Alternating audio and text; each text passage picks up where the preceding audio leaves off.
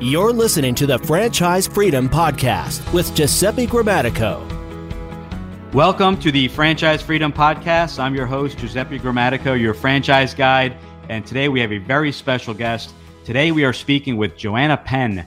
Joanna is an award nominated New York Times and USA Today best-selling author of thrillers under JF Penn and also writes nonfiction for authors. She's a podcaster and an award winning creative entrepreneur. Her site, The Creative Penn, has been voted in the top 100 sites for writer, writers, excuse me, by Writers Digest. Uh, Joanna, uh, welcome to the show. Oh, thanks for having me, Giuseppe. It's great to be here. Yeah, very very excited. So so you're in the UK as we were talking before. So we are uh, definitely uh, going international with the show. well, that the, the, magic of podcasting. Yes, I'm in yep. Bath in the southwest of England, which uh, people might have visited. It's got a Roman spa and a medieval abbey, so we get a lot of Americans coming over. Awesome, very very excited, and as I mentioned, I'm making my first trip over there for for a wedding next year. So uh, look, looking forward to it. I always, Joanna, I, I always like to start if you can give us a little bit of your background how did you get into this business? And just you know what what does that journey look like yeah, sure. So, like many of your listeners, I come from the corporate world. So, I was in consulting. I worked for companies like Accenture, uh, Capgemini, um, you know, companies like that, consulting companies. And I was uh, implementing accounts payable software systems into large corporates, you know, big mining companies and utility companies, and basically living the corporate life. I, I had the golden handcuffs, the six figure mm-hmm. salary, uh, had the house and the investment property, and all of those things that you end up doing doing in your first sort of decade of the corporate life. But uh, I was really miserable. and right. again, I, I know a lot of your listeners will probably relate uh, in that I, you know, I, I had what you're meant to have. I had the great job and, and everything, and I was traveling. I worked all over Europe and Asia Pacific. But I just, I ended up just crying at work every day. I was like, what is the point in what I'm doing? There mm-hmm. is no point in this. I just pay my bills. And yes, I'm making money, but I just don't have any meaning in my life. So I started trying to figure out what I wanted to do. Like many people who end up with business businesses. I started a few businesses. I started a scuba diving business in New Zealand. I did property investment in Australia. And uh, eventually I was like, oh, I just need to figure this out. I, I know I'll write a book on how to find the career you really want, how, how to find the job you want. And I ended up writing a book called Career Change. Um, and in writing that book about career change, I discovered that I really liked writing. So then it was a case of figuring out how could I make this pay? because again, like you and your listeners, I like money. I like making good yes. money. And most of the authors I had heard of, you know, apart from the famous ones like J.K. Rowling, most authors are, are not famous for for making a lot of money. So I was like, okay, I need to figure this out. So I started speaking professionally. I started writing books, and um, in uh, 2008, 2009, I, I did get laid off in that global financial crisis, and used that to really double down on everything. I started my podcast in 2009 um, and a YouTube channel. And essentially, I managed to leave my job in 2011 to go full time author entrepreneur. I surpassed my salary in 2015 and hired my husband out of his job as well. So it took a number of years, but essentially, I did go from corporate consultant to uh, author entrepreneur. But it did take a while. And, and that would be a tip we'll probably come back to is how long it might take. But there you go. That's a brief intro. No, that that that's great. And yes, a lot of people listening in are in transition. They're they're trying to figure out what to do, especially with the pandemic going on. There, has been a lot of people that have uh, lost their jobs, have been furloughed. Um, you know, maybe they've lost their jobs and they're coming to the realization: I've always wanted to own a business. This is the perfect time to take advantage of that opportunity. So, um, great story, and, and, I couldn't agree more. I, I felt I kind of feel I was in the same boat I was a, a, a, cor- a corporate exec. We call them, uh, we, we call ourselves corporate refugees jokingly. And uh, we, we were just checking the boxes. Okay, I accomplished this. I'm now a VP here. I'm now making X amount. I, you know, I'm looking at a second home and um, was just miserable. You know, pe- mm. making a lot of money and it just wasn't wasn't fulfilled. And uh, it does take some time. It does, it does take some time to to figure out uh, what you want to do. We we assist people in that process. Uh, but yes, it, it, does take time and it's not an overnight thing, whether it's a, a startup business, it's a franchise, it, it, does take time. So I'm, glad you brought that up. typically I ask people, what does that tra- uh, career transition look like? And you, and you answer that. So for, for that person looking to make the career transition, they're listening in and they're saying, you know, kind of what, what I just mentioned. They're, they're just struggling at their job or, or they've been uh, furloughed or laid off, uh, looking to make the leap. What's uh, what's two or three really good pieces of advice you can give to that that person, you know, or, or I guess maybe some direction you can you can give to that person looking to uh, to make the leap into entrepreneurship?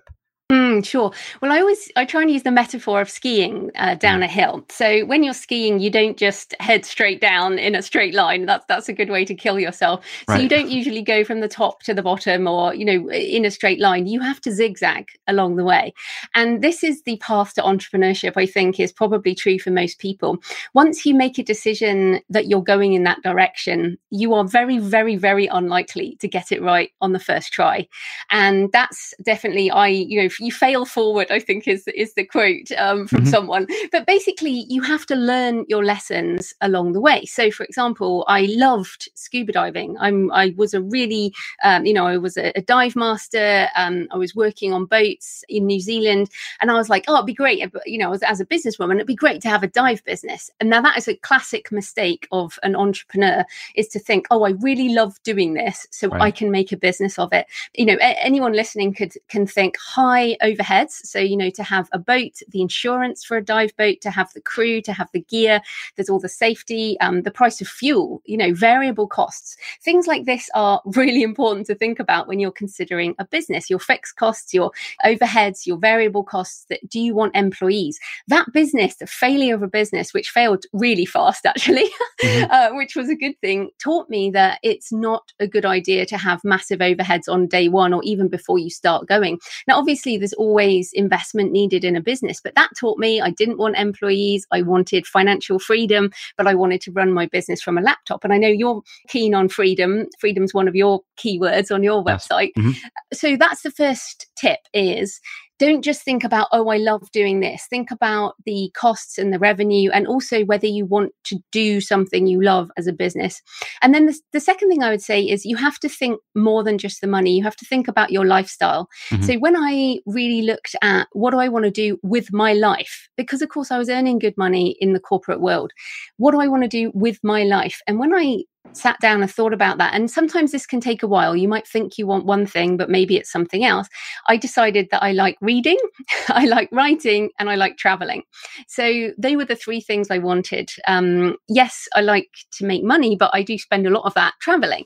Mm-hmm. And so that was my goal. And when I looked at that, it, you know, I didn't want employees. I know many franchisees uh, will have employees, but for me personally, I wanted the freedom to do what I want when I wanted, wherever in the world I wanted. So that really narrows down the type of businesses that I could have considered. And also, I just love to write. And now I've written like 17 novels and all of this, and it suits my personality. That's another thing.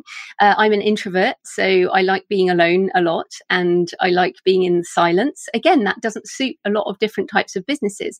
So it's very important to know yourself and know the type of business you're interested in. And I mean, I guess that is one of the benefits of a franchise is that they've already figured that stuff out. But then you have to decide what type of life you want to live and look for a business that fits into that. Right. So, yeah, you know what I mean? Yeah, some, some, yeah, that, definitely some, some really good advice there, and uh, I couldn't agree, I couldn't agree with you more. We have a story uh, some of the uh, consultants I work with uh, pass down. It's the person that had a passion for golf, invested in a, a golf franchise. I, I, don't even know the name of the of the company. And um, after investing in that franchise, not only did he fail, he, he now hates the uh, the sport of golf. So yeah. um, it's it's and it's and it's not it's not to say you can't get into a business that, that you love or an industry you love, but kind of a few things that you said. We help anyone that comes to us, we kind of work in reverse. So we don't look at the product or service.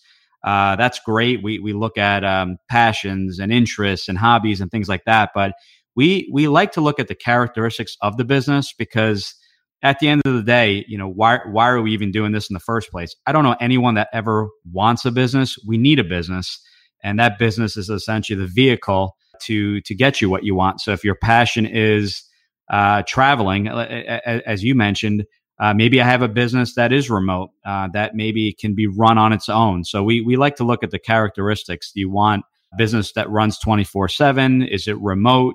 Uh, do you want a brick and mortar actual physical location? And then from reverse, kind of reversing the process and looking at that, then we narrow it down to some um, some uh, products or services. Because in many cases, you may want X, Y, and Z. This is what the business looks like, and then it just happens to be in a uh, business that offers employment services, and maybe uh, you know happen to be in a business that's involved in um, uh, porta potties and sto- or storage containers. It's something you've never even thought about, but it meets the kind of the requirements and the in the model we create for you. So uh, mm, very very similar advice there. Yeah.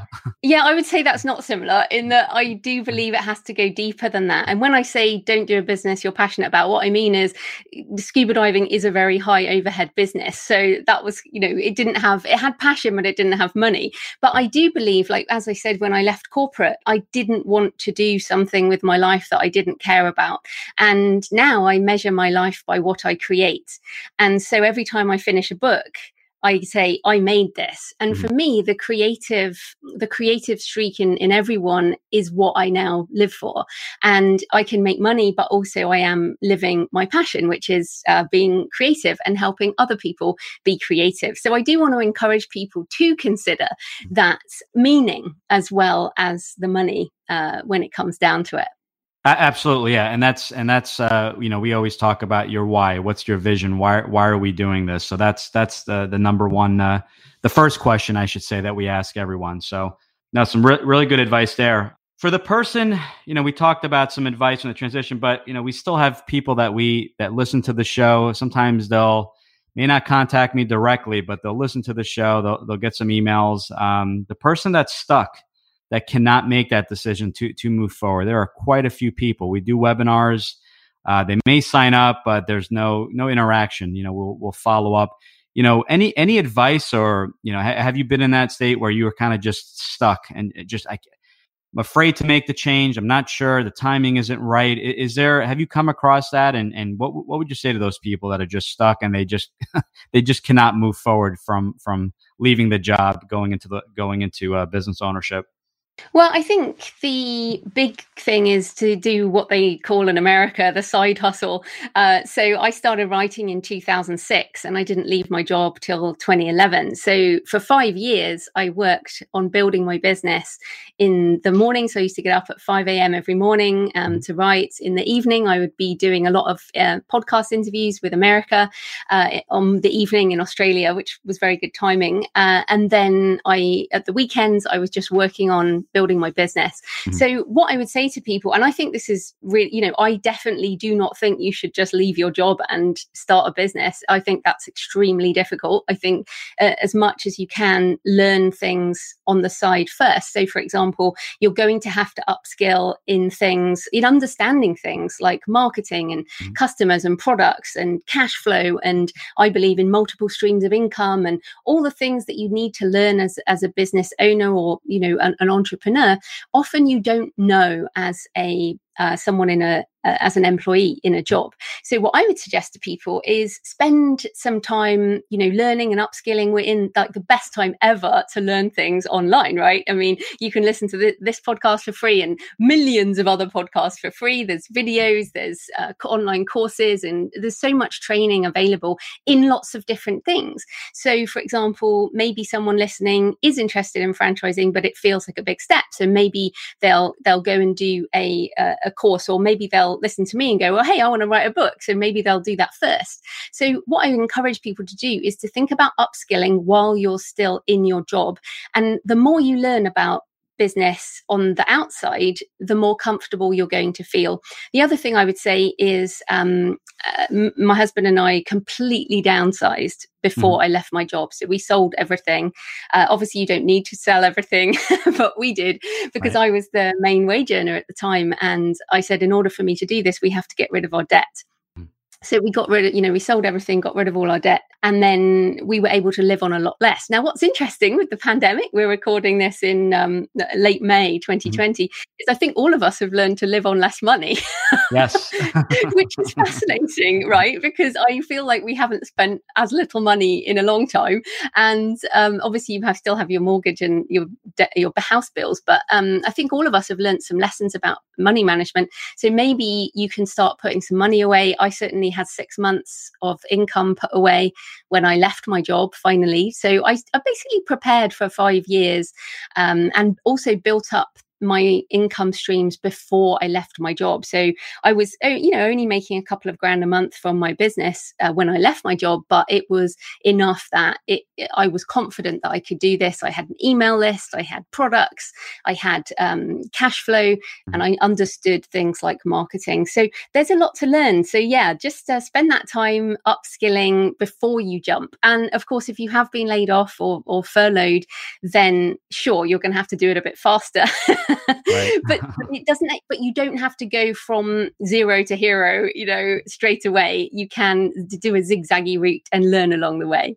Yes yes. That, that definitely prepare. That this is uh this is the perfect time. But yes to your point you know you can't just uh, make the decision. You don't want to just leave your job when there is a lot to learn because as an employee i know as an employee myself i was never exposed to uh, a lot of the aspects of, of, of, business ownership. So, you know, side hustles are, are great. You know, get get everything in order. Uh, there's even, believe it or not, and not every franchise is built the uh, built the same uh, or created equal, but there are franchises that are specialized in semi-absentee ownership uh, for that person looking for a side business uh, they can, that they can invest minimal time in.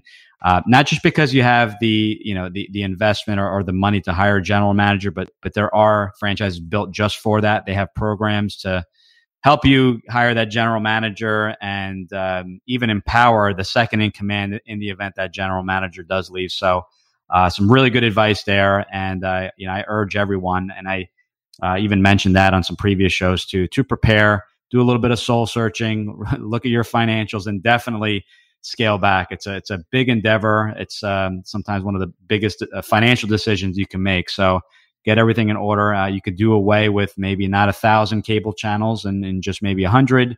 And, uh, and and, so, and some of the um, some of the perks. Not not to say you, you you can't go out and buy an expensive cup of coffee here and there, but definitely cut back and really scale back to uh you know to to put some reserves aside.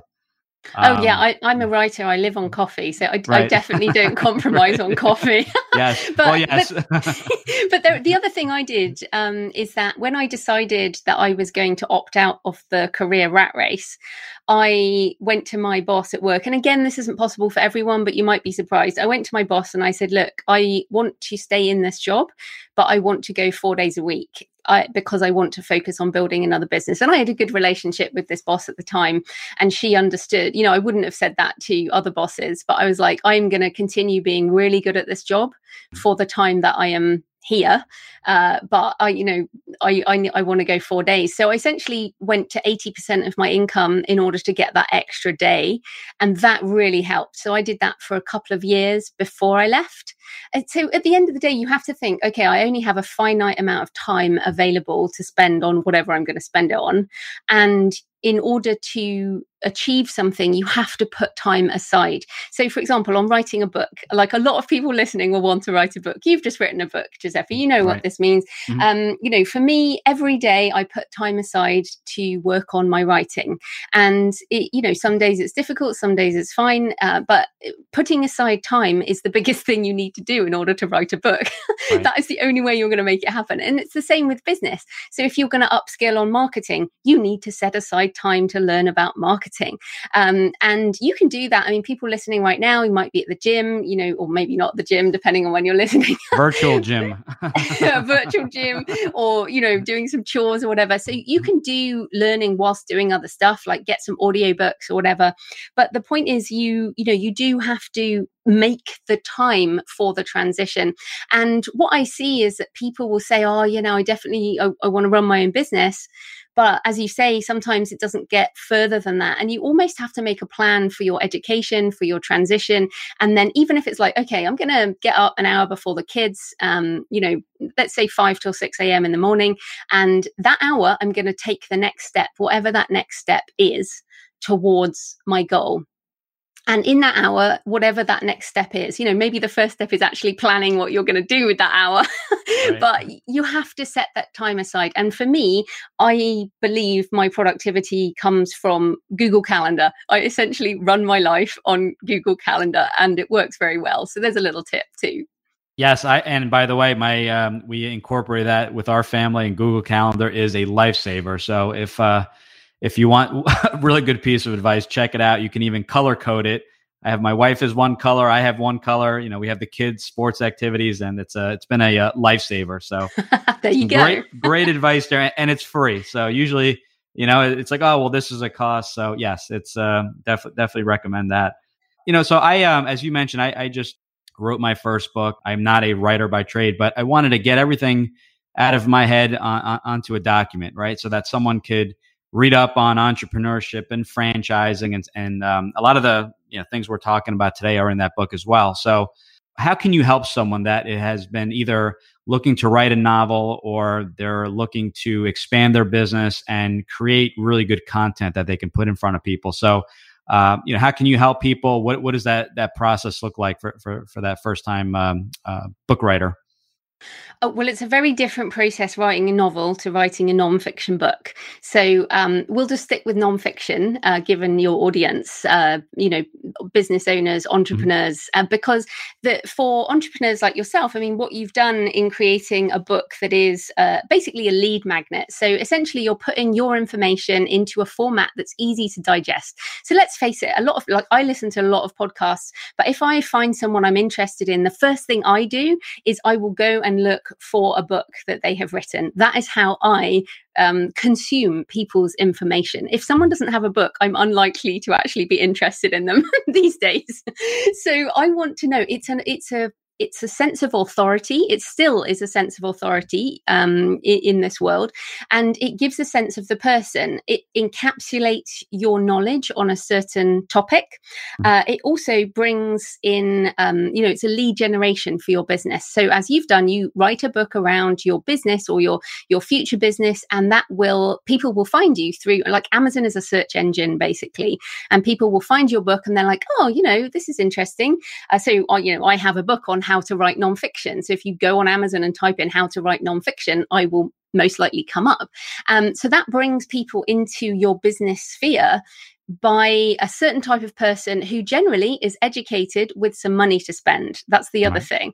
Um, you know, people who are looking, and the other thing is audiobooks. Obviously, uh, you have a podcast and you have a voice that's on air.